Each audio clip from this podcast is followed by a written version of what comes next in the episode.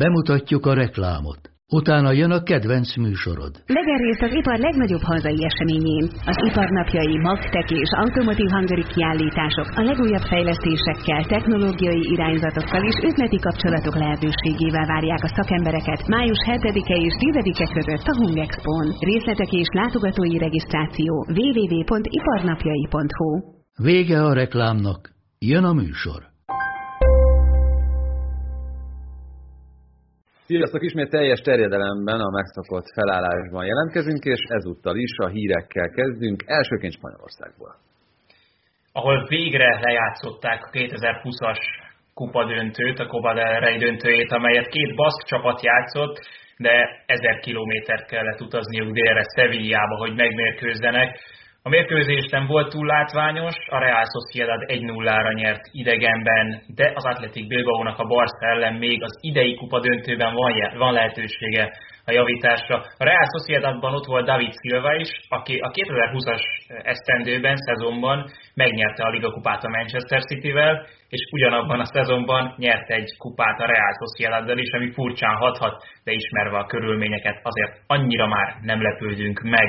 Illetve a bajnokságban a Cadiz Valencia mérkőzésen vasárnap történtek érdekes dolgok. A 29. percben Juan Cala, a Cadiz játékosa a hírek szerint rasszista szavakkal illette Muktár Diakabit, aki erre begurult, utána rohant a csatárnak, majd társaival együtt levonult a pályáról, azonban rövid kihagyás után, nagyjából 15 perc szünetet követően a Valencia játékosai visszajöttek a pályára, Diakabit kivéve, aki nem volt olyan állapotban, hogy folytatni tudja a mérkőzést. Az esetet azóta sem tisztázták még, de a következő napokban biztosan sor kerül erre. Olaszországban három Juventus játékos, McKenny, Arthur és Dybala megszekték a szigorú karantén szabályokat, együtt vacsoráztak, ráadásul egy elég népes társaságban, mindhárman kikerültek, az amerikai játékosnál volt egyébként a vacsora, a Torino elleni városi derbire, a Juventus keretéből 2-2 lett annak a mérkőzésnek. A vége. Azóta egyébként mindhárman edzésbe álltak Pirlo csapatában, ezzel kapcsolatos hír, hogy állítólag a Tuttosport információi szerint a Juventus elnök Andrea Agnelli felvette a kapcsolatot Massimiliano Allegrivel, és nem kizárólag húsvéti üdvözletről volt szó ebben a kapcsolatfelvételben. Jelen pillanatban négy játékos pozitív teszteredményt produkált az olasz válogatottból. Bonucci, Verratti, Florenzi, illetve most már Vincenzo Grifo is azok közé tartozik, akik Covid pozitívak lettek a válogatott összetartás után. Ugye kettejük közülük, Verratti, illetve Florenzi ki kell, hogy hagyja miatt a Paris Saint-Germain bajnokok ligája találkozóját. Megsérült El Saravi, aki a Róma 2-2-re végződött Sassuolo elleni mérkőzésén dőlt ki, ezért kihagyja mind a két Ajax elleni mérkőzést az Európa Ligában, és a hírek szerint megegyezett immáron a Milánnal Zlatan Ibrahimovic, aki 2022 nyárig kötelezheti el magát a Piros-Fekete klubhoz. Egy-egyre végzett a csapat egyébként a Sampdoria ellen, így az Inter előnye, amely legyőzte a Bolonyát, most már 8 pont úgy, hogy egyel kevesebbet játszott Conte csapata a Milánnál.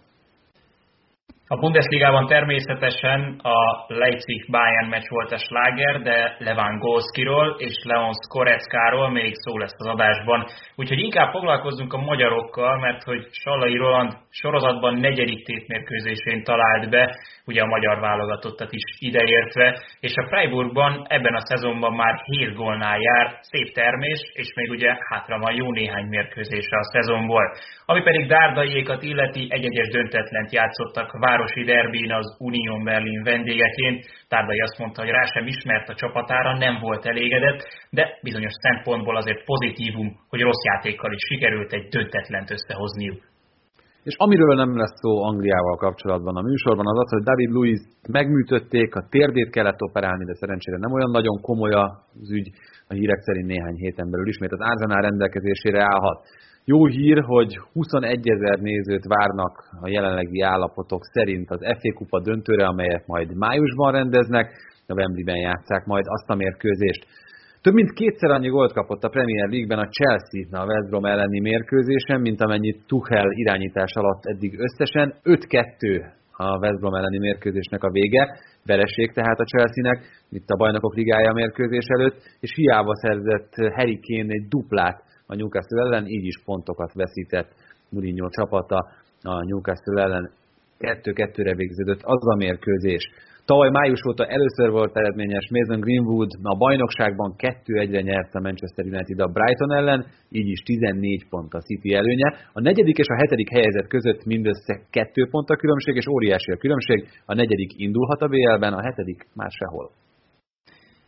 Neymar hosszú idő után sérülését követően végre kezdő volt a ligőnben, de sok babér nem termett a számára, hiszen egyrészt a PSG kikapott 1-0-ra a Lille-től, másrészt a 90. percben kiállították a Brazilt, utána még össze is balhézott ellenfelével az öltöző folyosón. Ez volt már a második kiállítása a szezonban Neymarnak a Ligenben, a Marseille ellen ugyanígy a kiállítás sorsára jutott, nincsen jó, túl jó hangulatban a Brazil mostanában.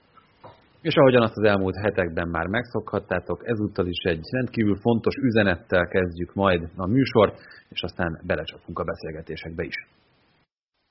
A férfiak életkora is befolyásolhatja a nemzőképességet, de hogyan biztosítható a családalapítás képessége? Látogasson el a spermabank.quio.hu per spermatarolas oldalra, tájékozódjon a lehetőségekről, és őrizze meg nemzőképességét élete végéig.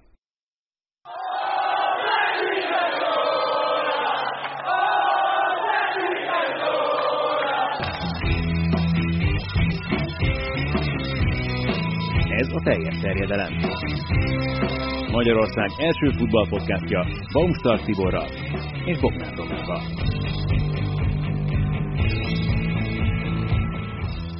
és ezúttal Galambos Dánielt, a Spirit TV szakértőjét köszöntjük nagy szeretettel, és arra gondoltunk, hogy már is a hétvége legnagyobb rangadójával fogunk kezdeni mégpedig az Arsenal Liverpool találkozóval, ami, hát, hogyha megnézzük az eredményt, meg talán még inkább a mutatott játékot, akkor nem is volt annyira rangadó, nem igaz? Hát nem, egyáltalán nem volt rangadó ilyen szempontból, nem felelt meg a várakozásoknak. Elmondtam az adásban, és nekem, engem az lepett meg, hogy az Arsenal mennyire nem tudta felvenni a Liverpool fizikalitását, hogy annak mennyire nem tudott megfelelni. Ugye nem sokkal korábban azért volt egy észak-londoni rangadó, amiben mindig úgy kell belemenni, hogy te mindent kiadsz magadból, szenvedély, elszántság, tényleg oda, oda erő kell, azon kívül, hogy jól futballoz. De most az a Liverpool ellen, amelyik ellen ez hatványozott, amíg az, hogy így kell futballozni, az Arsenal sem ennyire sem tudott, tudott megmutatni magából annyit, amennyit kellett volna figyeltelek ám benneteket, hogy miről beszéltek a stúdióban itt a mérkőzés közben, és az többször elhangzott a felvezetésben, meg aztán a mérkőzés után is, hogy ez nagyon furcsa azért, hogyha kicsit csak visszamegyünk az időben, akár pár hónapot a szezon elejére, ki gondolta volna, hogy elhagyja a száját az a mondat, hogy Szakát nem képes pótolni az Arsenal? Igen, az a, talán a legfontosabb játékosa lett a támadó futball tekintve az Arsenalnak, benne van meg az a cselezőkészség, az a vállalkozó kell, nyilván az a technikai tudás is, ami ahhoz kell, hogy, hogy mondjuk egy rosszabb paszban lévő csapat is valamit a, egy szemvillanás alatt alkosson. Most ez, egy, ez hiányzott az Arzenálból, néha úgy tűnt, mintha egy ilyen kedveszeget, igazából önmagában nem bízó együttes lett volna, pedig ugye azért jobb eredményei voltak az Arzenálnak, tehát ezért egy picit érthetetlen. Nyilván volt egy válogatott szünet, de másoknak is volt válogatott szünet, más csapatoknak, valóban Saka hiányzott, ahogy Jaka is, meg Emil Smith is, de ettől függetlenül azért ez egy, egy nagyon gyenge előadás volt, és ugye Ártéta is nagyon önkritikus volt, elsősorban magával szemben, hogy vállalja a felelősséget, és ugye az elmondta tényleg, hogy a, a játék semmilyen elemében sem tudta felvenni a versenyt a, a liverpool a csapat. Igen, itt azért mindenképpen vállalni kell, hogy ez a Pepe, Lacazette, Aubameyang hármas, ez olyan botrányosan rossz, ahogy együtt játszanak, és ezek szerint korábban sem véletlenül nem játszottak együtt ugye ebben a szezonban, mert nulla, tényleg nulla volt, amit így ödegorral kiegészülve mutattak, és ugye tényleg ez, ezzel kapcsolatban is a Saka kérdés merül fel, meg azért számomra az is, hogy ez a Liverpool, ez most megint nem az a Liverpool, amelyiket az utóbbi hónapokban azért láttuk. Szóval, hogy intenzitásban ez sokkal inkább a tavalyi, és hát a Real Madrid helyében azért most tartanék ettől a, ettől a hétközi mestől. Igen, most lehet, lehet aggódni most a Real Madrid, mert tényleg azokat a jegyeket mutatta a Liverpool, amelyeket az elmúlt két évben általában. Ugye azt is említettem adásban, tényleg engem arra emlékeztetett ez a meccs, amit arra az idézetre, itt Klopp tett, vagy ugye amikor megérkezett a Liverpoolba, akkor felírta a táblára még akkor a Melwoodi edzőközpontban, azóta már körbe költöztek, hogy azt a szót, hogy Terrible, hogy így érezzék magukat a játékosok, hogyha Liverpool ellen futballoznak, mert a Liverpoolnak kell mindig gyorsabban futnia, többet futnia, nagyobb nyomás alá helyezni, nagy nyomás alá helyezni az ellenfelet, folyamatosan góra törekedően futballozni, nem engedni semmit az ellenfélnek. Ez a meccs ez ilyen volt a, a, az Emirates-ben, ugye tényleg az Arsenalnak egy pillanatra nem volt. Akiket említettél, azok nem tudták fizikailag fölvenni a versenyt a Liverpoolral, ez volt a legmegdöbbentőbb. Ezt nem teszed, akkor nem tudsz kontrát se vezetni, nem tudod megtartani a labdát, mert egyből leszerelnek, ahogy Fabinho, Tiago mindjárt elvette az Arsenaltól. Hát a Terry szó fölkerülhetett egyébként a táblára a meccs után is, hogyha kérdezte valaki azt Klopptól, hogy írja le Aubameyang hajviseletét. Itt uh, nekem is pont az Nekem Alison Vajta tetszett, tehát hogy szerintem tök jól nézett ki, nagyon vagányul, ilyen, Aggon, ilyen igaz... megjelent. hát igen, vagy egy ilyen igazi nárkos szereplő, vagy nem is tudom, ilyen, ilyen, ilyen kis 80-as évekbeli mafiózó. Hát é, akkor, akkor mondjuk úgy, hogy igen, egy ilyen dél-amerikai mafiózó és Tom Selleck szerelem gyereke kb. Igen, de egyébként pont feleségemmel néztük ezt a meccset, és mondta, hogy nem mondnál, hogy nem néz ki jól. De jó, jó, jó lát neki egyébként. Tényleg. Tibi, neked mikor lesz ilyen? Hát nekem soha, nekem soha nem lesz ilyen sűrű bajszom, úgyhogy, de Danielval lehetne valamit kezdeni, ahogy látom. Nekem mi lehet, igen, akartam kérdezni, hogy mit szóltok az én szakállamhoz, de nem érdekes akkor azért. Na hát én már láttam, láttam a tévében. Fontosabb, igen. Evet, Alisoné extrább, hogyha, hogyha csak a bajszod maradna, akkor... Azt nem merem, nem merem megtenni.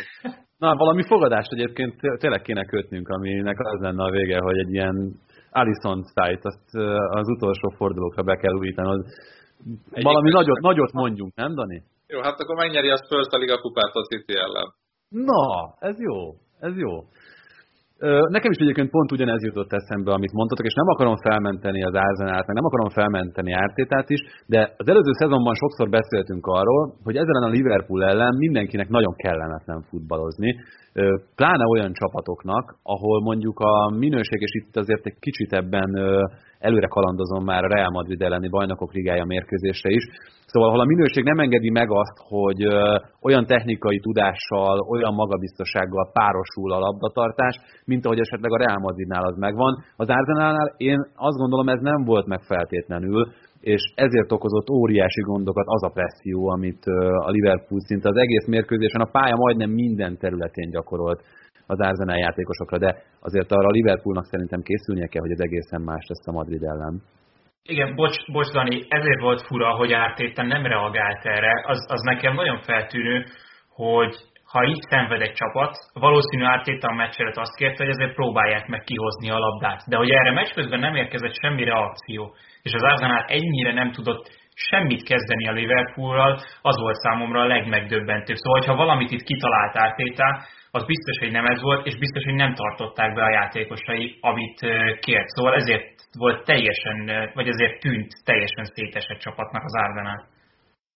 Igen, itt mondhatjuk, hogy osztálykülönbség volt, és, és tényleg az a furcsa, hogy, hogy mint hogyha meglepte volna ez az Arsenal, mint hogyha a játékosok azon meglepődtek volna, hogy hú, ezek itt odalépnek, ezek gyorsan futnak, ezek nyomás alatt tartanak minket. Oké, hogy volt egy rosszabb periódus a Liverpoolnak, de azért a Liverpoolról tudjuk, hogy amúgy hogy futballozik, tehát erre, mint hogy egyáltalán vagy nem készültek volna föl, vagy csak a, a, ebben a 90 percben most valamiért, mert a, az elején nem tudták fölvenni a ritmust, semmi nem sikerült, és, és képtelenek voltak ezen változtatni. Nehéz ügy, nyilván Árteta is egy mondhatni kezdőedző, neki is tanulnia kell, hogy ilyen esetben mit lehet tenni, mondjuk a szünetben mit, mind lehet változtatni, de annyira nem volt meccsben az árzanál, hogy, hogy szerintem most ezen változtatni egy edzőnek, bármelyik edzőnek nagyon nehéz lett volna. Két Liverpool játékosról szerintem mindenképpen érdemes egy kicsit külön értekezni. Az egyik az Fabinho, akiről már beszéltünk sokat, és dicsérő szavakat is mondtunk azóta, mióta visszatért a középpályára. Mondhatjuk azt, hogy ő az a játékos talán a Liverpoolban, aki hát a maga szürke módján mindenkit jobbá tesz, aki körülötte pályára lép. Igen, ez, ez így van, és elsősorban a csapatot teszi jobbá, mint látjuk védekező középpályásként, vagy hatosban. Én már, én már azért az előző szezonban is azt gondoltam, hogy a, a mezőny az egy, a mezőny egyik legjobb hatosa, hanem a legjobb hatosa. Mondjuk láttuk Kantét futballozni az Atletico ellen, amikor Kanté így játszik, olyankor nyilván egy szinten van minimum Fabinhoval, de Fabinho is benne van az első háromban az egész Premier League-ben. Igen, valóban kellett ugye neki az a, hát mint egy fél év, amikor Liverpoolba érkezett, hogy megszokja ezt a játékstílust, amit, amit Klopp megkövetel, meg amit a Liverpool megkövetel, és, és tényleg szenzációsan olvassa a játékot, szerelőkészsége nagyszerű, technikai tudását tudjuk, nagy labdákat is képes minden mellett adni, tehát egy, mondhatni, hogy egy tökéletes hatos egyébként, és azt megszenvedte bizony a Liverpool, most már fényesen kiderült, amikor őt hátra kellett sorolni, mert ugye nem volt tapasztalt védője Kloppnak, és bizony ezt, ezt megsínlette a, a középpályás játéka, és mivel középpályán nem volt meg, ez, nem volt meg az a középpályás játék, ami Fabinhoval megvan, ez az agresszivitás, ez a labda visszaszerzése, ezért könnyebben mentek át az ellenfelek támadásba, és mindjárt a védelemre is nagyobb nyomás nehezedett. Igen, mindenkit jobbá tesz, de főleg a védelmet mögötte. Philips és Kabak világklassz is belső védőpárosnak tűnik. Hát és bocsánat, bocsánat, sajnálom, hogy amit igazán amit sajnálhat a, a, az Arsenal, hogy ezt a kettős nem tesztelte. Mert ez egy dolog, hogy Philipset választották a szurkolók a hónap játékosának, nyilván saját kutyán kölyke szeretjük, meg Kabaknak ugye nagyon jó számai voltak előtte az utolsó bajnoki meccsen, de attól még azért lehetett volna vizsgáztatni ezt a kettőst jobban, és, és, és nem olyan kapuik, hát a 16-os környékéig sem jutott el az Arsenal. A másik pedig ugye Diogo Zsota, mert hogy a Fabinho szerepét nem kérdőjelezzük meg egyáltalán, hogy ő mennyire fontos eleme a Liverpool játékának, azért egy újonnan érkezett játékos esetében, aki ráadásul most hónapokat kihagyott sérülés miatt, ez esetek felmerülhetne ez a kérdés, viszont az alapján, ahogyan játszik, és amennyire fontossá tette magát itt Klopp csapata számára Zsota, talán ez a kérdés sem teljesen joggal letődik fel.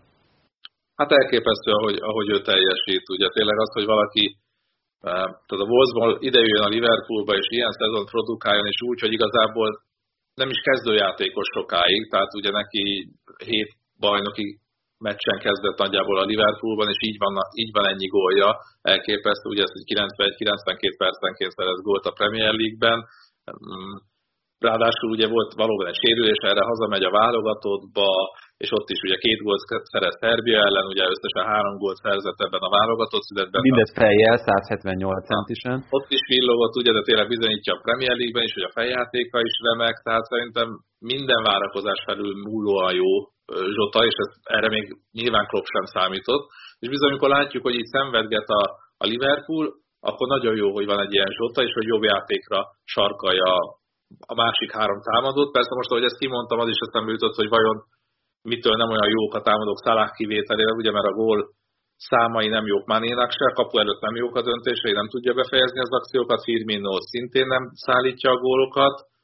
Azt gondolnám, hogy Zsolta érkezése pont, hogy jobb, jobb játékra sarka őket, tehát elő egy olyan motivációt kell bennük, hogy hú, még jobbnak kell lennem, hogy ez lehet, hogy egy kicsit görcsbe megy át, nem tudom, mert mindkettő egy picit félti a helyét, vagy ugye leginkább Firmino féltheti, mert azért az ő posztára pályázik inkább, Szóval ez még egy kicsi kérdés bennem, de, de egyértelmű, hogy a Zsota szinte az év, év igazolása.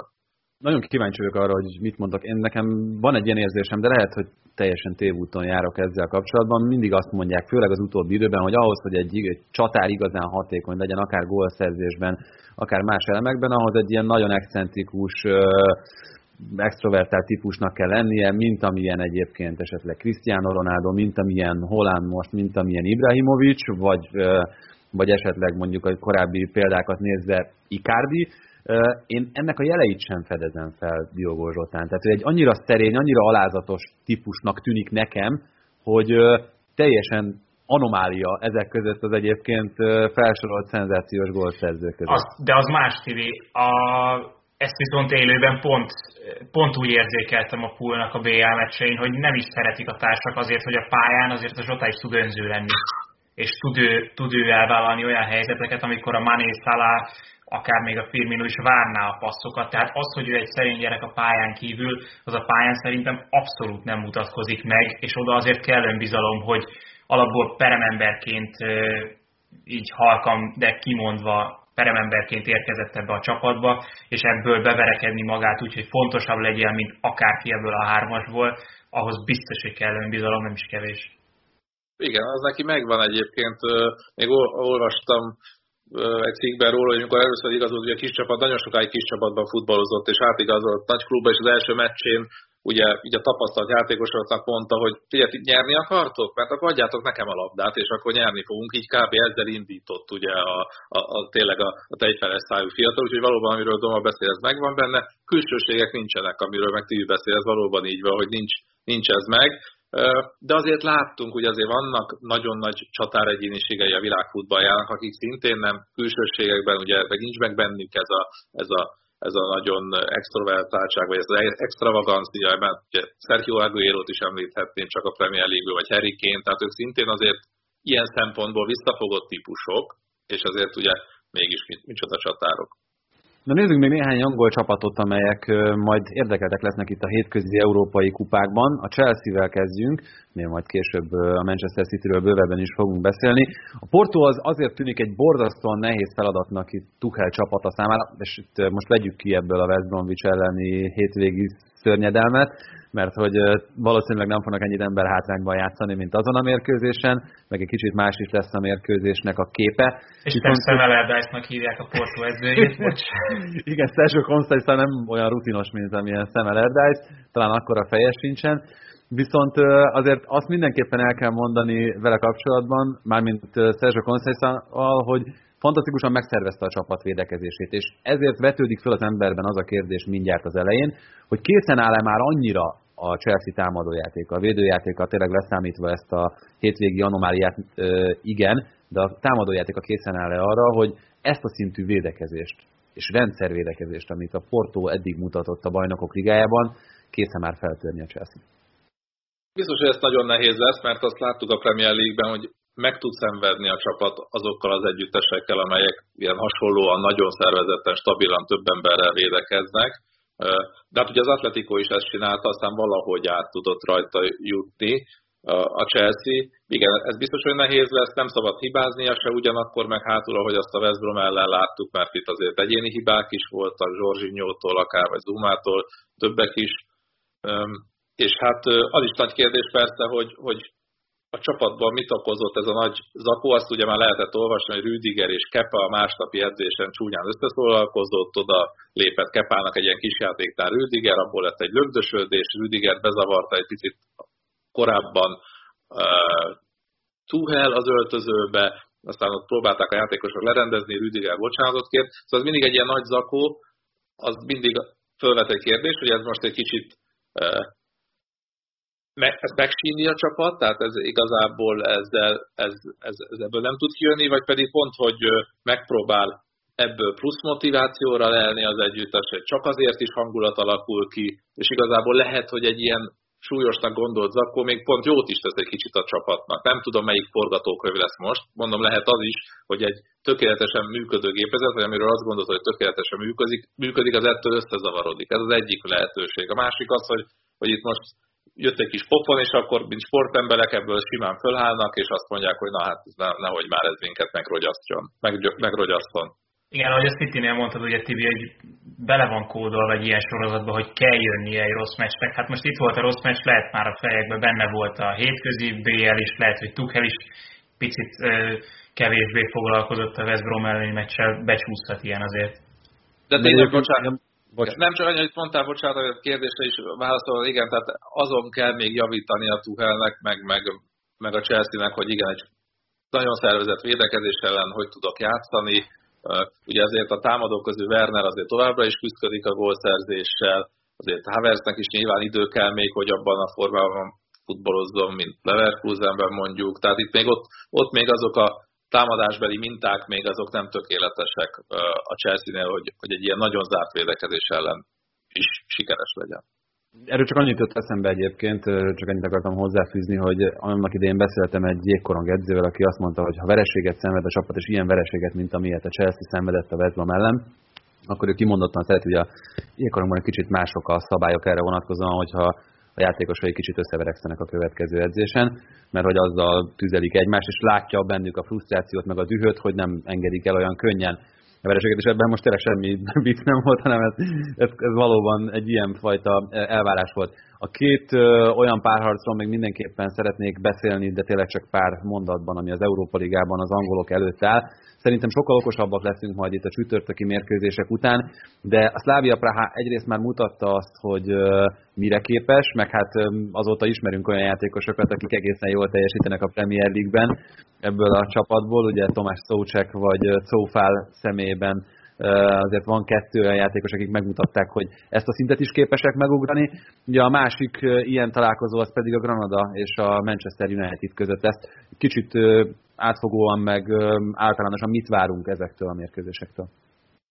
Igen, hát a, a Praha ugye nem leírható, azért a Rangers erre megmutatta, nyilván hogy ott kínai tulajdonosok vannak, azért ez egy stabil klub, jól, jól építkezik, és igen, ahogy Szócsek és Szufál eljött, úgy tűnik, hogy ez, ez, ez annyira az eredmények rovására nem megy, pedig két nagyon fontos játékosát veszítette el az utóbbi időszakból a Praha. De azért, azért az Arsenal, ha csak nem játszik még egyszer olyan pocsékul, mint, mint a hétvégén, és, és hogy ennél azért nyilván akaratban, elszántságban is többet tesz majd bele, akkor nem hiszem, hogy, hogy, hogy olyan gondot okozhat neki a cseh csapat, hogy ne jusson tovább. Azért egyértelműen azt gondolom, hogy itt az Arsenal a fő, fő esélyes. Mi a United-et illeti, ott meg ugye, hát spanyol klub, erről Doma sokkal jobban tudna beszélni, mint én, hogy, hogy a Granadának mik az esélyei. Az, a Unitednek az a nagy kérdés idén, hogy át tud elépni az Európa Ligán, tehát az volt eddig az, az elődöntőn, bocsánat, tehát az előző szezonban az, az elődöntő volt rendre az Akadály, Liga kupában, FA kupában, és az Európa Ligában is, ugye a Sevilla ellen különösen pekesen esett ki, mert szerintem ott abszolút felénybe futballozott, és simán megérdemelte volna a döntőt. Szulsárnak is be kell bizonyítania, hogy egy, így az árnyékán át tud lépni, hogy, hogy nem botlik meg az utolsó előtti akadályon, de hát addig még az elődöntői ugye van ez a, ez a Granada meccs, és, és akkor le, jöhet az elődöntő, de szerintem ott is a, tehát a két angol csapat esélyesebb, tehát bármennyire is spanyol együttes, a Unitednek azért vennie kell ezt az akadályt pont, pont ez a dolognak a furcsasága, hogy lehet, klisés, de egyszerűen mind a kettő meccsen a nyomás az angolokon van. És a Granada az eddig is iszonyatosan jól táplálkozott abból, meg kezelte azt, hogy nem volt esélyes szinte egyik párharcában sem, ezért érzek egy ilyen nagyon furcsa meglepetésfaktort a Szláviánál is, meg a, a Granadánál is. Szerintem a kettő meccsből, illetve a négy meccsből, a két párharcból valahol lesz, lesz meglepetés. Hogy mekkora az, az pedig már nyilván szerencse kérdése is.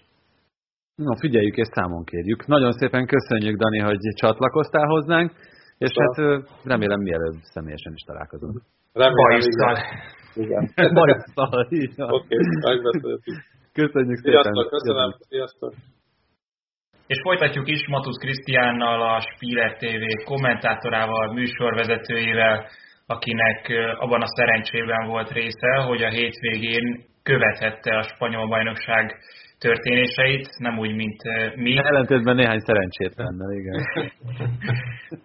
Úgyhogy, úgyhogy látod, hogy kibontakozik ez a bajnoki versenyfutás. Ugye az előző évekhez képest, mondjuk az előző tíz évhez képest a játékosok, a csapatok minősége talán kérdéses, de hogy ez lehet a legmókásabb versenyfutás az utóbbi években, az viszont szerintem nem kérdés. Biztosan a legszorosabb lesz, és lehet, hogy hasonló lesz a végeredmény, mint amikor legutóbb az Atletico Madrid nyert, bár nem tudom, mert a dinamikájuk most nem arra utal, hogy akkor volt egy iszonyatosan szoros hármas versenyfutás, amikor ők megnyerték a bajnokságot 2014-ben. De hogyha azt veszik, hogy ők 50 ponttal fordultak rá a szezon második felére, azóta lement 10 forduló, 10, jól mondom, igen, és 16 pontot szereztek ez alatt a 10 forduló alatt, akkor azért érzékelhető, hogy micsoda változás áll be a csapat játékában. Hát meg ugye a legendás, a jó humorérzékű Simeone mennyire fog a mókásnak tartani, hogyha ezután nem nyeri meg az Atletico, az jutott eszembe, amikor ezt a megfogalmazást alkalmaztad Doma. Igen. Ja, egyébként viszonylag nyugodt volt most a Sevilla elleni mérkőzés után, láttam, hallottam nyilatkozatát. Azt azért ő is elmondta, hogy ott az első félidőt odaadták az ellenfélnek, amúgy nem először történt meg ez velük a közelmúltban, és picit a régi atletikót látjuk. Tehát nagyon nehezen alakítanak ki helyzeteket, jobb csapatokkal szemben, ráadásul most még a Sevilla dominált is ellenük. Úgyhogy vannak figyelmeztető jelek, és alig ültek a cserepadon. a két legjobb góllövőjüket eltiltották a következő Betis elleni mérkőzés előtt, úgyhogy van baj bőven. Igen, itt az atléti odajándékozta az első félidőt a Sevillának. A Sevilla ezzel a győzelemmel megajándékozta a Reált és a Barszát, mert ők közelebb kerültek. Viszont kicsit olyan jó zsarú, rossz zsarú volt az, a, az az interjú a meccs végén, mert Simeone ugye nagyon nyugodt volt, mondta, hogy nem múlt semmi a játékvezetőn, ő a hibás, rossz volt az első félidő, viszont Kokénak a nyilatkozata ezzel teljesen ellentétes volt ő még ott a meccs hevében nyilatkozott, és mondta, hogy azért a játékvezetői döntések azok kulcs szerepet játszottak ebben a meccsben. Uha, majd valaki segítsen nekem a kezezés és a, a várszabályok megértésében.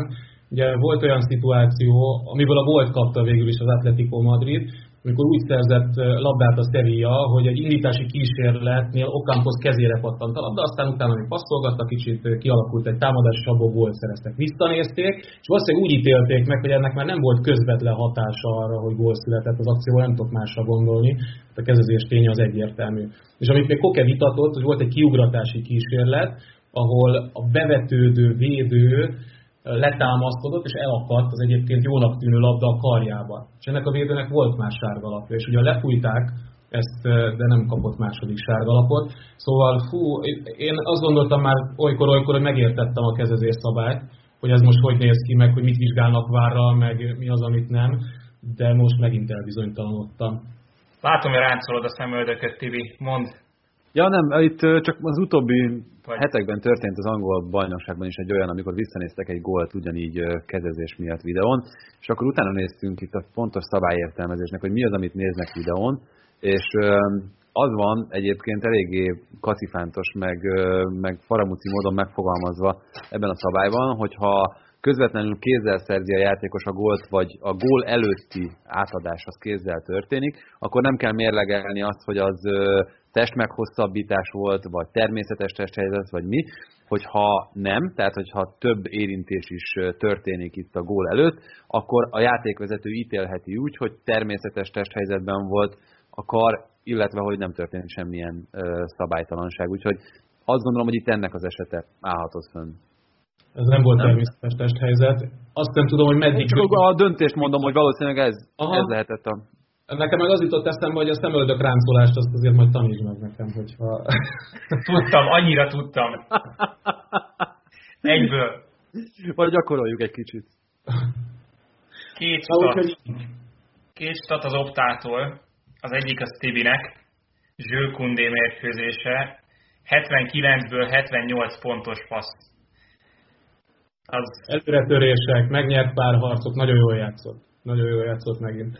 Egyébként nem tudom, hogy a Viva la Ligát említhetem-e ezen a fórumon, de a spanyol labdarúgás magazinjában... Persze, hogy kivágjuk. Háttérmagazinjában ugye a szerkesztőség tagjai, a spanyol labdarúgással foglalkozó tagjai szavaztak arra, hogy szerintük majd az idény végén egy picit előre tekintve ki lesz az év védője, stb. stb. És Kundé kapta a legtöbb szavazatot, Tibi. Csak a hozzá nem értő a spanyol szerkesztőségben. De egyébként ezt mondtam, hogy nekem Kundé játék az alapvetően tetszik. A magassága, meg az adottsági miatt vannak bennem kérdések, meg szerint, tehát az alapján, amit láttam mondjuk itt a Dortmund elleni meccseken, azt azért talán még nem lehet mondani, hogy ő egy teljesen kész játékos lenne. Ez szóval a külső jegyei alapján hátrányosan megkülönböztethet valakit, Tivi. Igen, a másik, lehet így is. A másik statisztika, ezt is az Opta hozta, hogy a Sevillánál csak a City lőtt több olyan gólt a szezonban, a Sevilla 7-et, a City meg 8-at, amelyet 10 vagy több passz előzött meg. És hát 12 lövése is volt az első fél időben a Sevillának. Ez azért azt jelzi, hogy valamit nagyon nem stimmelt az Atlétikónak. Egyébként leginkább a támadójáték nem stimmelt. Az elején nagyon bekezdett a Sevilla, Oblak kivéte Ocampos büntetőjét, hogy azért hozzátegyem, meg a másik top kapusnak, mert szerintem Bonót egyértelműen ebbe a kategóriába sorolhatjuk ebben a szezonban. A 91. percben volt egy nagy bravúrja lábbal, de ezzel együtt az Atletikónak az XG-je az 0,55 volt, és az előző fordulóban az Alaves ellen, ami szerintem egyenértékű a liga legrosszabb csapatával, tehát most pillanatnyilag az van a legrosszabb formában, 0,65. És az elmúlt időszakban alig találni olyan mérkőzést, most kigyűjtöttem ezeket, gyorsan megnézem, hogy a Hetafe ellen volt 1.82, nem szereztek gólt. Tehát, hogy, hogy egyébként pedig egy alatt van sok esetben. Ezért is mondom, hogy valami az Atletikonnál nem stimmel, visszaesett a támadó játékuk. A védekezésben is akadnak azért hiányosságok, mert az előző két meccsüket lehozták ugyan kapott gól nélkül, de azzal ellentétben, amit éveken át láttunk tőlük, ez nem jellemző rájuk mostanság. Nem, hogy kapott gól nélkül hoznak le meccseket, pedig ott van Oblak, akiben egy bravúr vagy több minden meccsen ott van.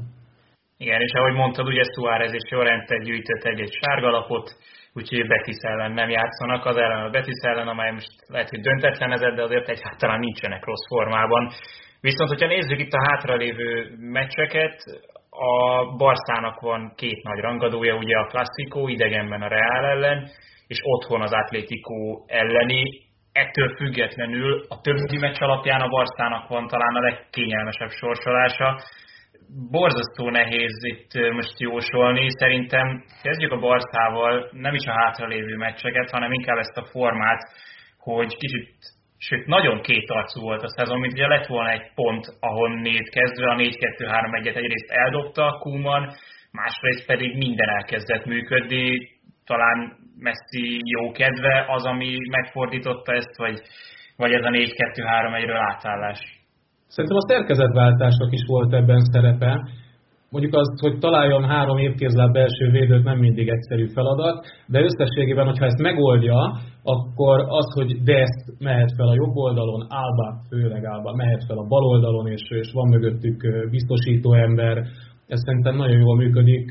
Frankie de Jong is többet ér be a 16-oson belőle, mint korábban, ez Kuman kifejezett kérése is tőle, és valóban Messi is sokkal jobb teljesítményt nyújt, mint a szezon első mérkőzésein, aminél egyébként nem nehéz de hogyha a válogatott szünet előtti utolsó meccsüket vesztük a Real Sociedad ellen, ott például olyan volt a helyzet kihasználásuk, ami, ami korábban egyszer sem a szezon folyamán. Tehát szinte minden lehetőségüket góra váltották. Azért nem tudunk most többről beszélni, mert lehet, hogy mire sokan megnézik ezt a műsort, addigra már túl leszünk ugye a Valladolid elleni mérkőzésen, aztán elképzelhető, hogy ott tarkul rúgják magukat itt nem tudom, lehet, hogy értelmetlen a felvetés is, vagy hogy a perspektíva az nem tökéletes. Szerintetek Laportának hosszú távon mit tenne jót? Most nem azt kérdezem, hogy minek örülne jobban, hanem mi, mit tenne jobbat, hogyha a Barcelona innen bajnok tudna lenni, és az egy kicsit talán elkendőzne bizonyos olyan bajokat, amelyek nyilvánvalóan azért ott vannak és jelen vannak,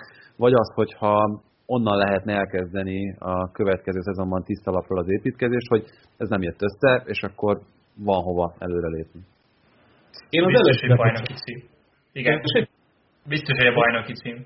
Mert már most ugye hallani olyan hangokat, hogy mennyivel jobb a hangulat most az elnökváltás után, jó híreket hallani alapvetően Messi szerződés hosszabbítására, és nyilvánvalóan több esély van, mint uh, amit korábban adtak erre. Szóba kerül már Neymar, Holland nevét emlegetik, meg hogy majd hogy állítanak elő erre vonatkozóan komoly pénzösszeget, amiben azért vannak két helyeim de összességében... A spanyol királyi pénzverdét ajánlom ehhez, mert nem tudom, láttátok-e a... Játékos kell eladni, és akkor nagyjából megvan az a pénz, ebben benne van uh, Coutinho és Griezmann is.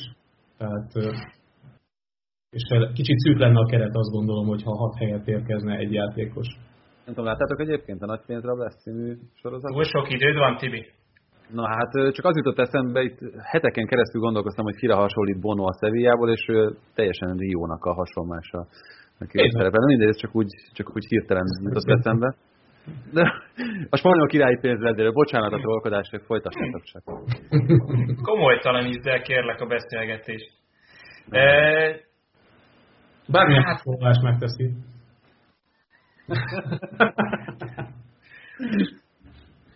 Szerintem lesz rá időnk, úgyhogy még behozom azért, hogy Pedri zseniális. 43-ból 42 meccsen játszott ebben a szezonban, és a spanyol válogatottban is úgy tűnt, mintha évek óta együtt játszana a, többiekkel. Azért tegye fel a kezét otthon mindenki, aki hallott már róla az előző szezon megelőzően. Tehát elképesztő, hogy az őszt megelőzően elképesztő, hogy milyen fejlődésen ment keresztül. És a válogatottra is szerintem az egy tökéletes példa, amit a Doma mondott, és hogy az első meccsen becserélték, aztán kezdő-kezdő. Tehát egy szemvillanás. És ugyanígy volt a Barcelonában is gyakorlatilag, hogy eleinte bebecserélték, egyre többet játszott, és aztán egyszer csak kihagyhatatlanná vált, és nincs még 20 éves.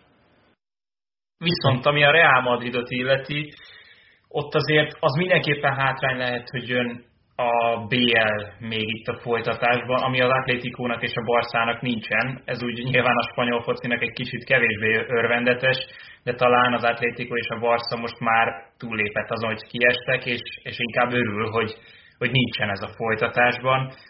A Reálnak meg, mint hogyha még mindig egy picit kevés lenne az opciója ennyi mérkőzésre, bár az idán ebből az utóbbi években nem csinált problémát, és minden meccsen szívfájdalom nélkül a legerősebb csapatát küldte ki.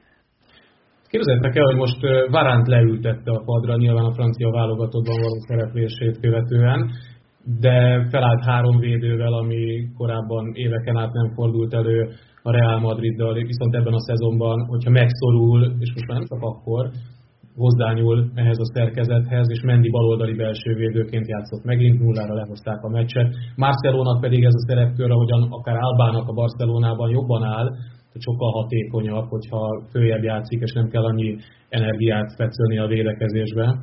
Úgyhogy ez is működőképes lehet, de pont azon gondolkodtam, a Liverpool elleni mérkőzés előtt, hogy Fede Valverde még nem volt bevethető, ugye Azár már edzett a csapattal, de még nem, Ramos nem játszik majd, és olyan játékosokról beszélünk, akik azért fizikailag felveszik a versenyt alapesetben az angol bajnokságban játszókkal, már pedig ez egy kulcs fontosságú tényező szerintem ebben a párharcban, figyelembe véve, hogy mi történt eddig a spanyol csapatokkal, németekkel, akár franciákkal, angolokkal szemben és szerintem még nyugodtan ide vehetjük egy szombaton klasszikó, ami egyébként ugye egy nagyon furcsa kérdés, vagy furcsa maga a dolog is, hogy Piqué és Ramos egyszerre így kihagyhatják a klasszikot, és hogyha már említetted a Barca három védős rendszerénél ezt, hogy a három védő nem mindig van meg egyáltalán így Kumannak, akkor ez mind a két csapatnál felvetődik, hogy Piqué és Ramos hiánya az mennyire hathat ki, akár a Real BL szereplésére, akár a bajnoki hajrára.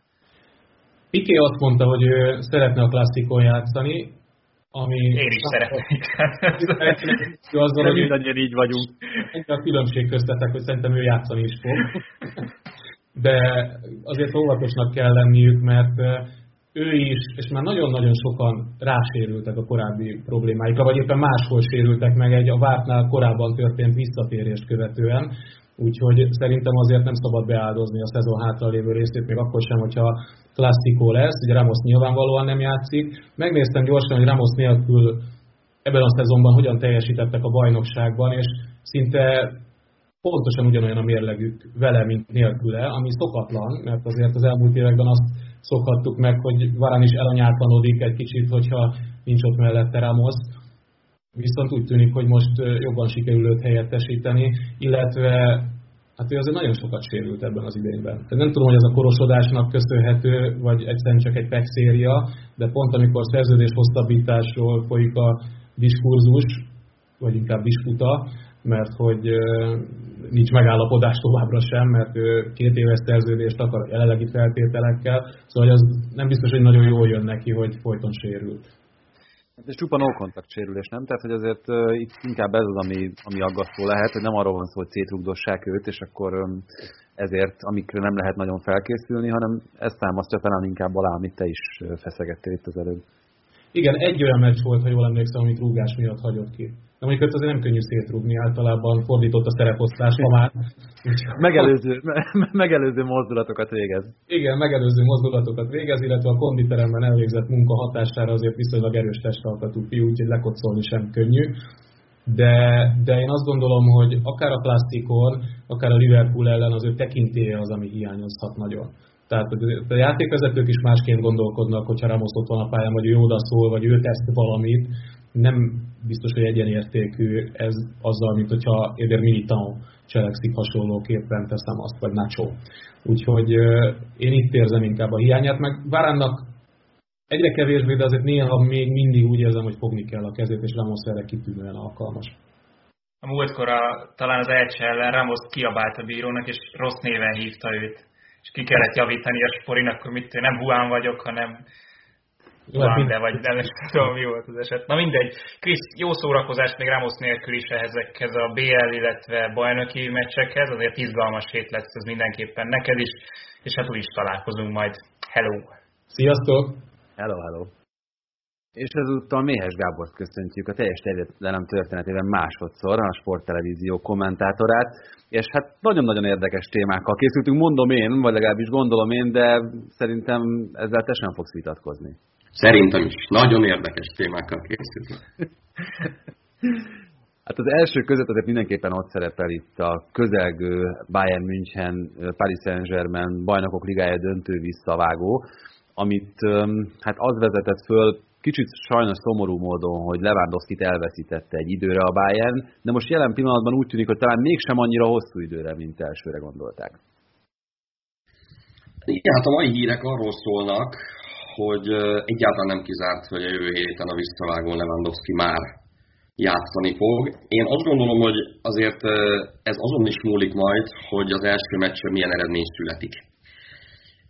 Persze nehéz azt elképzelni, hogy az első meccsen olyan eredmény legyen, amiből már azt lehet kikövetkeztetni, hogy még eldőlt a továbbjutás, vagy megközelítőleg eldőlt a továbbjutás, de akár még, akár még ez sem kizárt. Szóval szerintem ez is befolyásolhatja. De ami ennél szerintem sokkal fontosabb, hogy, hogy Lewandowski nagyon vissza akar jönni.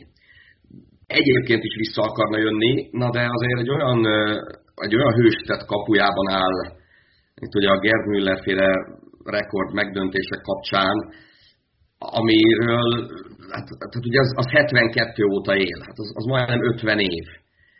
És ha ezt most ő megcsinálja, akkor, akkor egyáltalán nem kizárt, hogy, hogy akkor az majd még 50 évig élni fog.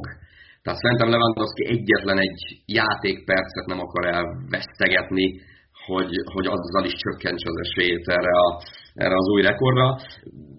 Szóval, ha kéne fogadnom, akkor én azt mondanám, hogy Lewandowski játszani fog a visszavágó majd a PSG ellen. De annyi példát láttunk már itt a szezonban. Én most elsősorban Pikére gondolok, aki visszatért, kockáztatta, és, és nem járt jól, és pont egy ilyen szezonban ezekkel a sérülésekkel iszonyatosan kell vigyázni. Jó, hát kockáztatni nem fognak, az egészen biztos, mert ha véletlen kockáztatnának, akkor szerintem uh, uh, Frau Lewandowski majd uh, majd fölállítja a sorompót, és, és, és ott be lesz zárva az ajtó, és nem megy a apjuk sehova. Tudjuk jól azért, hogy ott viszonylag, viszonylag komoly kontroll van minden, minden szempontból. Tehát én azt hiszem, hogy, hogy, hogy kockázatot, felesleges kockázatot nem fognak vállalni, de ha ez egy, ez egy viszonylag stabil állapot, és volt a Sportbírnek egy podcastja a hétvégén, ahol egy nagyon neves német rehabilitációs szakember nyilatkozott, korábban egyébként dolgozott a Bayernnél fizioterapeutaként, és ő is azt mondta, hogy szerinte Lewandowski hamarabb vissza fog térni. Tehát ő is, ő is azt borítékolta, hogy, hogy azért ez inkább két hét. Aztán persze ha számolgatunk, és azt mondjuk, hogy kedden van majd a párizsi visszavágó, kedden lesz, akkor azért oda el kell utazni, előtte azért csak kéne egyet edzeni, tehát, tehát azért fogynak a napok, de, de még egyszer mondom, nekem, ha, ha kéne fogadnom, akkor én most inkább arra tennék. Nem nagyon nagy összeget, de azért, azért mernék arra tenni, hogy Lewandowski lesz majd a visszavágom. A kérdés persze az, hogy egyáltalán mekkora szüksége van jelen pillanatban a Bayern Münchennek Lewandowski-ra, úgyhogy azért nélküle is, mintha elműködne ez az egyébként borzasztó erős gépezet. Szükség van rá, az nem kérdés. Tehát pillanatnyilag azért a én azt gondolom, hogy a világ legjobb játékosa Robert Lewandowski, a világ legjobb játékosára meg, meg minden csapatnak szüksége van, de, de meg tudják oldani nélküle. És ezt azért jól mutatta a hétvégi Leipzig elleni rangadó, és hát ugye mindenki azt várta, így a német sajtóban, meg a közvéleményben, hogy, hogy, hogy Nabri lesz majd, és akkor nem Gnabry lett, hanem Moting játszott, és Moting gyakorlatilag a legjobb meccsét hozta, amióta, amióta Bayern játékosa, nagyon hasznosan, nagyon jó mezőnymunkával, és Gnabry megjött az utolsó 20 percre, ami persze akár jelentheti azt is, hogy az a 20 perc az egyfajta fölkészülés volt már a, a, a BL találkozóra. Szóval lehet, hogy most, most majd Gnabryval játszik a Bayern, de én azt hiszem, hogy nem kell őket félteni. Tehát ha belegondolunk abba, hogy, hogy, hogy volt-e olyan lyukas meccs a Bayernnek, a Flick az edző, amire esetleg azt lehet mondani, hogy hát mondjuk itt mellé nyúlt, akár a, akár a, a, a hadrendel, akár a személyi összetétellel, nagyon nem volt. Igen, meg, ha, ha másképp gondoljátok, de nagyon nem szokott Flick tévedni. Ez így igaz, viszont az azért látszik, hogy ebben a szezonban lényegesen lyukasabbnak tűnik a Bayern védelme, mint az előzőekben. Itt a több bekapott gólra próbálok utalni. És az előző szezonban is, amikor a bajnokok ligája döntőre készült a Bayern, akkor az volt az egyik legnagyobb félelem talán német oldalról, hogy mit kezdenek Mbappéval, mit kezdenek ugye jelen esetben Neymarral. Most egy kicsit magasabbra tolt Bayern védelemmel, egy kicsit talán foghíjasabb hátsó sorral, van-e okuk az aggodalomra itt a PSG elleni meccs előtt? Hát ha nagyon magasra tolnák a védővonalat, akkor lenne, de ugye itt a Lipcsei meccsen lehetett látni, hogy itt azért jóval mélyebben védekeztek már, és erre megint csak azt mondom, hogy az én feltételezésem szerint ez egyfajta főpróba volt ebből a szempontból is a Paris Saint-Germain elleni mérkőzésre. És azért, azért csak lehozták kapott gól nélkül ezt a meccset, Oké, okay, hogy a második félidő első 20 percében elég komoly nyomás volt rajtuk, ott azért inkább a lipsei játékosokon múlott, hogy nem tudtak gólt lőni, meg aztán Neueren természetesen, mert itt is visszautalhatunk a BL döntőre, tehát hogyha ég a ház, akkor, akkor majd Neuer eloltja a tüzet, és, és azért ha, ha belegondolunk abba, Flick azt is mondta, hogy megbeszélték a játékosokkal, hogy erre a meccsre, a Lipcsai meccsre úgy tekintenek, mint egy, mint egy bajnoki döntőre. És ők ezeket a döntőket, ezeket az utóbbi időben 1-0-ra szokták megnyerni. Tehát gondoljunk erre a meccsre, gondoljunk a BL döntőre, gondoljunk tavaly májusban, amikor, amikor a leállás után újra kezdődött a Bundesliga, és a Dortmund elleni tulajdonképpen bajnoki döntőt is 1-0-ra nyerték meg. Szóval amikor nagyon kell, akkor, akkor azért jönnek a kapott gól nélküli mérkőzések, és most például Alaba is nagyszerűen játszott, Lucas Hernández is nagyszerűen játszott, Pavárnak is igen-igen jó meccse volt, szóval nem kell őket félteni szerintem. Ráadásul, oké, okay, hogy a Bayern védelem sebezhető, na de hát azért a Paris Saint-Germain védelme is mondhatjuk, hogy sebezhető. Tehát azért nem is olyan régen azért kaptak ők is, nem tudom, hármat a, a Loriantól, meg volt veresség a Nont ellen, tehát azért, azért ott sincs kolbászból a kerítés, ráadásul most már tudjuk, hogy nincsen Florenzi, azt is tudjuk, hogy nincs Verratti, azt is tudjuk, hogy nincs Paredes. És akkor én nem nagyon szeretem a matematikát, mert elég béna voltam, de, de nem tudom, hogy föl lehet-e írni úgy az egyenletet, hogy Florenzi plusz Verratti plusz Paredes egyenlő Lewandowski, vagy hogy, vagy hogy hova mutat a kacsacsőr?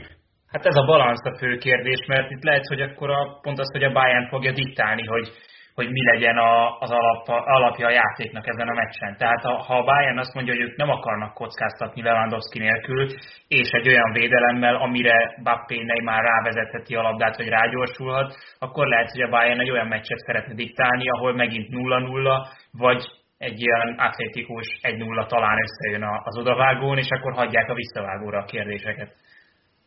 Én nem is hiszem azt, hogy nagyon tiltakoznának, ha ezt a meccset 1-0-ra megnyernék.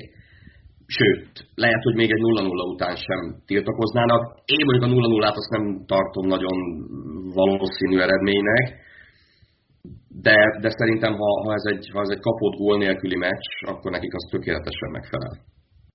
Itt ugye említetted ezt, hogy a Lipcse elleni győzelem az egyfajta bajnoki döntő volt, 7 forduló, 7 pont jelen pillanatban az előny, ami majdnem minden évben felszokott vetődni. Talán most itt ebben a sűrű idényben újra föl lehet tenni azt a kérdést, hogy előny vagy hátránya az, hogy a versenyhelyzet jelen pillanatban, mint olyan, nem létezik a Bayern számára, és ez hát akár ugye bekérheti a számlát itt az utolsó és nagyon-nagyon fontos bajnokok ligája mérkőzéseken a Bayern számára.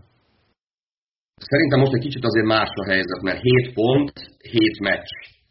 Hát ez azért még, még nem egy megnyert bajnoki cím. Oké, okay, hogy a Bundesliga történetében nem volt még olyan soha, hogy egy csapat 5 pontnál nagyobb előnyt az utolsó 7 fordulóban eladjon. Tehát soha nem volt ilyen.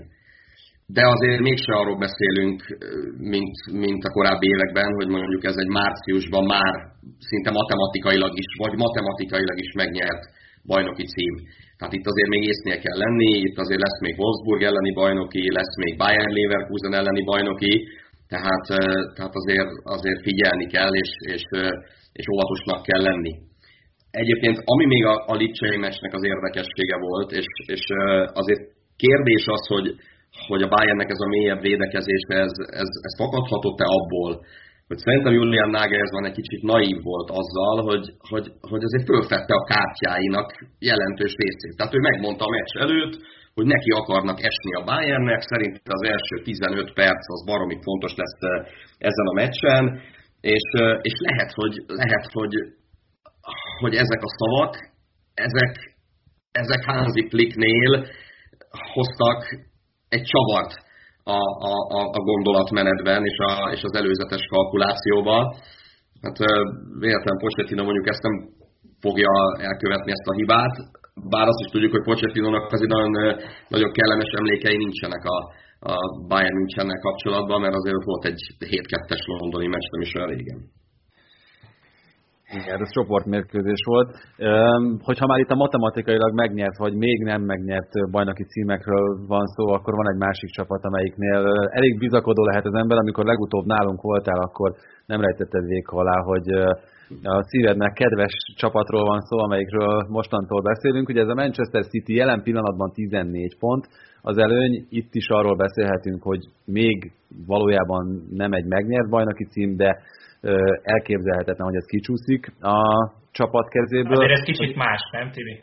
Hát egy a 7, 7 és a 14. Igen, igen azért... A számításaim nem csalnak, ez pont kétszer. De több a igen, már ugye vesztett pontok tekintetében csak 11, ha minden igaz. Igen, legyünk minél pessimistábbak, ez volt itt a, a mai adás egyik nagyon fontos célja. Szóval azért nem rossz ennek a csapatnak szurkolni ebben a szezonban, ugye? Hát persze, persze, nem rossz. Az ember szeret egy csapatot, akkor annak a csapatnak soha nem rossz szurkolni, még akkor sem, hogy esetleg nem úgy alakulnak az eredmények, ahogyan azt a, azt a szurkoló szeretné. De, de bevallom őszintén, hogy én már nagyon szeretném azt látni, hogy ez a csapat nem a Premier League-et nyeri meg, hanem, hanem mondjuk eljut a bajnokok ligája döntőjéig, ha meg már oda eljut, akkor azt már semmiképpen nem veszítse el. Tehát nekem ez a, nekem ez a, ez a, ez a gondolatom és hát bevallom őszintén, az, az utóbbi időben elég gyakran hogy is mondjam, csak illettem kritikával Guardiolát, amitől ő persze még egészen biztos, hogy nagyon jókat szúnyókál, de, de ugye ő azért sokszor, sokszor próbált valami olyan újítást ezeken a BL kulcsmeccseken bedobni, ami aztán, ami aztán rettenetesen rosszul sült el és lehet azt mondani, hogy ez a Dortmund ez egy kifejezetten rossz formában lévő csapat, kikaptak a Frankfurttal is, 7 pontra vannak a, a, a BL helyektől a Bundesligával, de hát azért láttuk már a Guardiola féle City-t elvérezni a Monaco ellen, láttuk elvérezni Liverpool, aztán Tottenham, aztán Lyon, ugye sorrendben így jöttek a, így jöttek a, a, a fiaskók, Úgyhogy, úgyhogy én nagyon remélem, hogy Guardiola most semmi újat nem talál ki, tehát nem próbál meg kapus nélkül kiállni esetleg, vagy, vagy valamiféle ilyen trükköt bedobni, hanem, hanem megpróbál egy, egy normális stratégiát kidolgozni, és, és, aztán, és aztán így túl lehet jutni a, a Borussia Dortmundon. Én tudom, hogy nagyon standard ez a kérdés, de, de nem hagy nyugodni, hogy ha City Bayern között most erős sorrendet kellene felállítani, akkor ki az, aki abból a lehetséges elődöntővel a döntőbe jutna?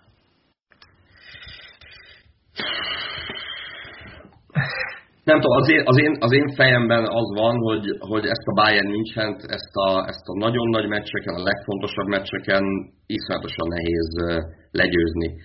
És, és, és mondom, tehát én nem tudom az elmúlt éveknek azokat a fájó emlékeit kitörölni a, a, az emlékezetemből, amikor, amikor el nem tudtam volna képzelni azt, hogy a Monaco kiüti a City-t, el nem tudtam képzelni azt, hogy a Tottenham kiüti a City-t, nem tudtam elképzelni tavaly, hogy a Lyon kiüti a City-t, aztán mégis lett, ami lett. Úgyhogy hát persze, hát a, a, a szívem azt mondja, hogy nagyon, nagyon szeretném, hogyha hogyha a City Bayern elődöntő lenne, ez azt jelenti, hogy a City bejutna a négy közé legalább, és, és hát persze nagyon szeretném, hogyha ott a City tovább menne, de, de az, az eszem az, az lehet, hogy inkább azt mondja, hogy, hogy, hogy a Bayern tovább jutna abból a párharcból.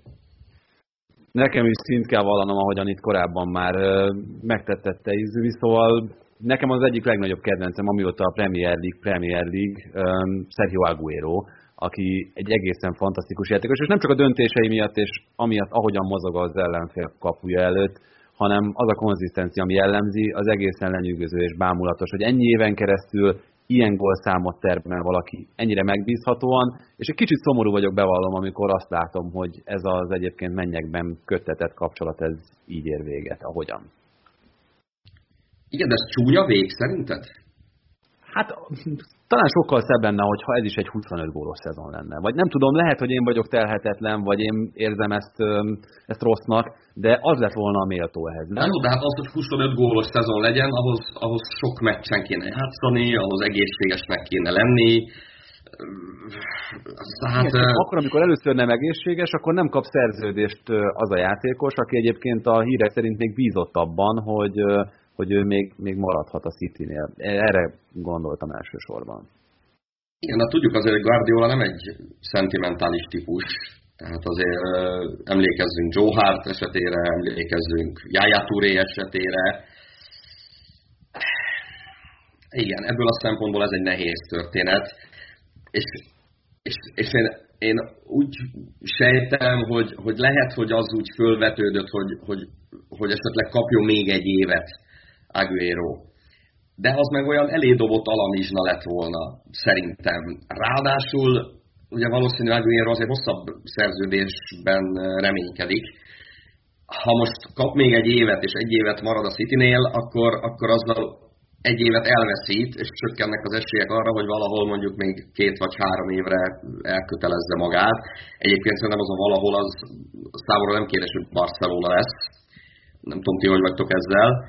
Hát nincs, az vagy, ha a Barca ezt is meglépni, és még a Messi által ugye lekötött fizetési összeg mellett Agueroért is kiadna annyi pénzt, amivel nem tudom, nagyjából a fizetési sapkának a felét vinnék el, az eh, borzasztó nagy butaság lenne, de hát ezt meg nyilván az egyik feltételként fogja szabni, hogy akkor ha Aguero jön, akkor nyilván szívesen nem marad. Szóval én azt gondolom, hogy itt ennek a, ennek a kapcsolatnak az lesz a szép vége, azon kívül, hogy ugye állítólag már, már a szobrász tervezi Aguero szobrát is, Kompani és David Silva szobra mellett, szóval, hogy, hogy hát ha mondjuk egy, egy BL győzelemmel igazán szépen be lehet csomagolni mondjuk ezt a, ezt a búcsút, és akkor lehet, hogy, lehet, hogy kevésbé fog fájni. Nyilván, nyilván maga a tény, hogy Aguero nem lesz, az, az, az, az nekem, is egy, nekem is egy rossz érzés. Tehát, tehát én azt a, azt a 93-20-at azt, azt soha nem fogom elfelejteni, és soha nem tudok elég hálás lenni azért, amit akkor, amit akkor tett. De, de hát tíz év az tíz év, és, és lehet, hogy nem bíznak abban. Tehát, tehát szerintem lehet, hogy ebben van valamiféle, valamiféle orvosi vélemény is. Tehát valami olyan háttérmunka, ami alapján eldöntötték, hogy, hogy lehet, hogy, hogy ő most már inkább kell, hogy ezekkel a sérülésekkel kalkuláljon, és lehet, hogy tényleg nincs már annyi meccs benne, mint, mint amennyit a, a Manchester City-ben, meg a Premier League-ben, meg a Bajnokok Ligájában le kell játszani. Hát igen, ugye ezt írták is, hogy ez aggasztotta leginkább Guardiolát, hogy egyes orvosi vélemények szerint azok a korábbi sérülések, amelyek ugye még itt a pályafutása első szakaszában rendszeresen jelentkeztek a térdében, azok mostanra értek el sajnos olyan szintre, hogy elképzelhető, hogy mondjuk teljes szezonokban már nem lehetne számítani Aguero játékára. Ugye itt azzal kapcsolatban, hogy hova mehet még, napvilágot láttak olyan hírek is, miszerint hogyha a jelenlegi élettársa dönt, akkor ő sokkal inkább itt a divat fővárosa Milánó felé venni az irányt, vagy ha az ő preferenciáit nézzük, akkor inkább Olaszországot választaná, de meglátjuk, hogy ezeknek mennyi valóság alapjuk lesz. Amit itt megkérdeztem a Bayern München kapcsán, az hogy áll a Manchester City-vel, mert azt azért nem lehet mondani, hogy Aguero hiányát olyan nagyon megérezte volna ebben a szezonban a City. Nem, egyáltalán nem. Most erre, erre vonatkozik a kérdés, tehát hogy Aguero arra, hogy, arra, hogy Aguero nélküliség, igen, nélküliséget hogyan tudja viselni. A City kell -e egyáltalán olyan karakterű, olyan típusú csatát igazolni a Guardiolának, mint ő? Szerintem nem. Szerintem nem. 150, meg 160 milliói, meg aztán végképp nem. Én azt gyanítom. Tehát Guardiola nagyon szépen megoldotta azért ebben a szezonban a, a, a, a kulcsmeccseken ezzel a, ezzel a hamis 9-es szerepkörrel a, a posztot és a pozíciót. Úgyhogy én azt gondolom, hogy ez így fog menni továbbra, és hát nagyon nincs olyan játékos a támadó szekcióban, aki ne játszott volna abban a pozícióban a, a, a szezon során, ha belegondoltok, és az majdnem mindenkinek volt olyan meccse, amire, amire úgy lehet visszaemlékezni, hogy az, az igen, és tettinteni lehet. Úgyhogy, úgyhogy nem feltétlenül kell, és nem azért, mert esetleg a Citynek nincs rá pénze, mert az jól hangzik, hanem, hanem egész egyszerűen azért, mert házon belül meg lehet oldani. És hát arról ne is beszéljünk, hogy, hogy Gabriel Jesus azért 24 éves volt most a hétvégén. Tehát ott, ott még azért egy, egy, egy kibontakozóban lévő, tehát még a, még a pályája csúcsa előtt lévő nagyon-nagyon jó játékosról beszélünk, aki azért, hát nem tudom, 181-2 meccse van, és 80 fölött jár már a lőtt gólok tekintetében, tehát az sem egy elhanyagolható meccs per gól arány.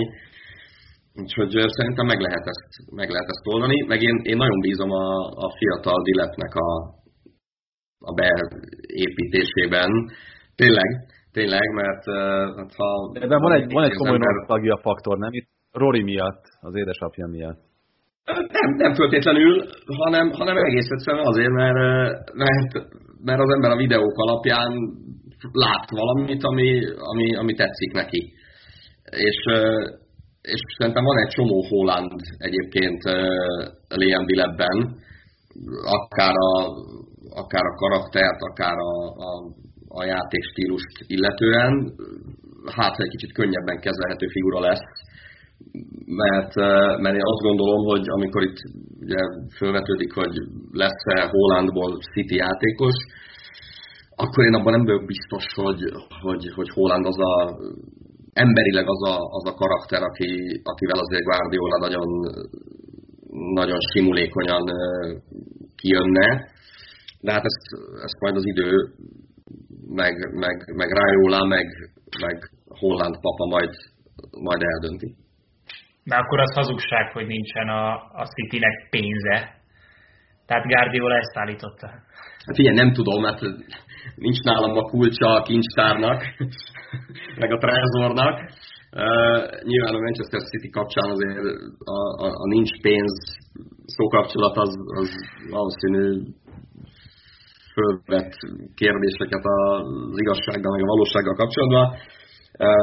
Szerintem, szerintem ennyi pénzre biztosan, biztosan nem fogják. Ráadásul én azt gondolom, hogy hogyha van is ilyen terv, akkor, akkor az nem most lesz.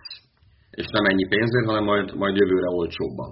Tehát én, nekem van egy ilyen gondolatom, hogy szerintem a Soriano, Begiristain, Guardiola 3-as jobban tudja, hogy mi történik Barcelonában, mint azok, akik Barcelonában vezetik a, a klubot. És szerintem ők úgy vannak ezzel, hogy Holland Barcelonában biztosan nem fog most menni. Én azt gondolom, hogy kalkulálhatnak azzal, hogy, hogy a Real Madrid inkább Mbappét próbálja majd meg levadászni a nyáron, és nem pedig Hollandot. Abba ezer százalékig biztos vagyok, hogy Holland soha nem lesz Manchester United játékos, mert, mert Holland papának azért van múltja, meg története a Manchester United-del és Roy Keane-nel kapcsolatban, úgyhogy, úgyhogy szerintem ő oda, oda soha. Hát ugye volt olyan hír, hogy, hogy most egy fél évvel ezelőtt, három évvel ezelőtt Erling Haaland még egy, egy norvég Manchester City szurkolói csoport tagja volt valamelyik közösségi felületen, csak akkor írta le, vagy iratkozott le erről, amikor, amikor minden nap kétszer-háromszor kérdezték tőle, hogy na mikor mész már Citybe, és akkor ezt megunta, és és azt mondta, hogy jó, akkor ebből nem kér.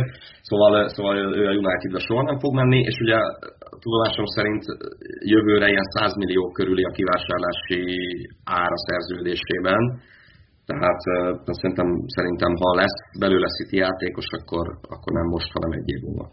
Lehet, hogy csak taktikázott Guardiola, hogy levigye az árát egy kicsit már idén is esetleg ez a nyilatkozata. Ugye az biztos, hogy vannak olyan edzők, szerintem minden sportágban, hogy akik, akik semmit nem csinálnak véletlenül. De semmit. Tehát, tehát, tehát ott még egy levegővétel sincs véletlenül. Tehát minden, még, még az is megvan másodperc pontosan tervezve. És egészen biztos, hogy Guardiola ilyen típusú edző. Tehát ez nem is, ez nem is kérdés. Tehát szerintem ő már azt is tudja, hogy, hogy, hogy két év múlva majd mit szeretne és hogy szeretne, és azt hogyan fogja véghez. Még egyetlen egy kérdés itt ehhez a pótlás témához. Itt Holán esetében azért azt is hozzá kell tenni, hogy talán Guardiola soha nem dolgozott olyan típusú játékossal, mint amilyen ő. El tudjátok képzelni taktikailag az ő rendszerében? Holán egy teljesen naturális, borzasztó egyszerű játékú gólszerző, azért ennél mindig és minden támadójától többet várt el Guardiola pályafutása során. Képes lehet beállítani a sorba őt, és egy kicsit átformálni, ami elképzelhető, hogy az elképesztő termelékenységére és hatékonyságára is szerepet gyakorol? Aguero-tól ilyen messze lenne Holland? Szerintem igen. Én pont erre utaltam az előbb, amikor azt mondtam, hogy nem tudom, hogy a, hogy a Holland féle karakter, akár, akár személyiségében, akár a játékában ö, ö, hogyan passzol a Guardiola féle ö, rendszerbe. Meg én egy kicsi párhuzamot azért látok, ö, mondjuk a, Guardiola Ibrahimovic kapcsolat, és az esetleges Guardiola Holland kapcsolat között. És azt tudjuk, hogy az az első az, az elég, elég csúful sült el, és, és nem biztos, hogy az Ibrahimovic hibája volt egyébként. Tehát ez azért mindenképpen lehet egy oké, okay, jó régi, tehát évtizedes példa, de... Igen, rá jól emlékszik rá, mert nem még beszélt róla, úgyhogy mint Holland ügynöket elképzelhető, hogy terepet játszik. Jó, hát ez, ez mondjuk egy kérdés, tehát azért a, a megmondhatatlan Raiola Guardiola barátság az, az mondjuk dobálja a kérdőjeleket ennek az egész történetnek a, a, a kapcsán. De ugyanakkor meg, tehát, ha, ha, ha én egy korszakos edzőzseni vagyok, akkor, akkor elutasítok egy, egy ilyen kihívást? Nyilván nem. Nagyon, nagyon jó a felvetés, igen. Nem. Tehát ha, ha, jön, ha jönne az ember, ha pénz meg lenne, meg lesz rá, akkor, akkor azt mondom, hogy nem, nekem, nekem ez a srác, ez, ez nem kell. Hát, hozzáteszem, hozzáteszem én, én, tehát tényleg minden tiszteltem Guardiola és, és tényleg nagyon sokszor, amikor nagyon szeretem nézni a, a, a, a csapatot, de azért, azért a korszakos edző zseni, azt lássuk be, hogy tíz éve nem járt a bajnokok ligája döntőjébe se. Pedig nem a Sunderlandet, meg a Norwich City-t, meg a nem tudom, Rayo Vallecano-t gardírozta, Úgyhogy azért mondom, hogy van bennem némi szkepticizmus, ezért bocsánat mindenkitől. Hát hát ha, hát ha majd most, majd most idén a tíz éves jubileum, az, az majd valami egészen, egészen jó dolgot hoz a végére. Hát sok elmutat erre, mert a City azért egészen szenzációs szezon produkál. Nagyon szépen köszönjük Méhes Gábornak, a Sport TV kommentátorának, hogy csatlakozott hozzánk. Én köszönöm a hogy nem utoljára, és köszönjük, hogy ezeket átbeszélgettük, mint ahogy a meghallgatásokat is köszönjük. Továbbra is iratkozzatok föl a Spotify-on és minden egyéb olyan podcast alkalmazáson a csatornáinkra, ahogyan eddig tettétek, illetve a YouTube-on is nézhetitek továbbra is a műsorokat. A viszontlátásra, sziasztok! Sziasztok! Ez volt a teljes terjedelem. Magyarország első futballpodcastja Baumstark Tiborral és Bognár Tomával. Ez a műsor a Béton közösség tagja.